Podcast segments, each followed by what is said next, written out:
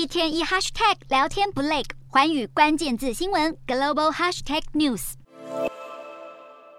美国副总统贺锦丽二十日晚间抵达菲律宾，展开为期三天的访问行程。贺锦丽二十一日和菲律宾总统小马克士会谈时，双方针对南海争议重申两国在军事上的伙伴关系。菲律宾与中国在南海长期存在主权争议，北京宣称临近巴拉望岛的部分海域都归中国所有。不过，这个说法却在二零一六年遭到国际仲裁法院判定没有法律依据。这次贺锦丽访问菲律宾，也计划前往巴拉望会见军队代表和当地居民，并发表演讲来强调美方对这项法院判决的支持。贺锦丽这趟菲律宾之旅被认为是在南海主权争议上剑指中国，正面表明对菲律宾的支持。此外，美菲还将借由这次机会，针对两国的核能技术合作展开协商。在这项核能协议之下，美国将提供先进的技术，协助菲律宾打造新的核电厂，以满足当地的供电需求。为了加强关键材料的供应链，美国也计划在菲律宾建设精炼镍和钴金属的加工设施。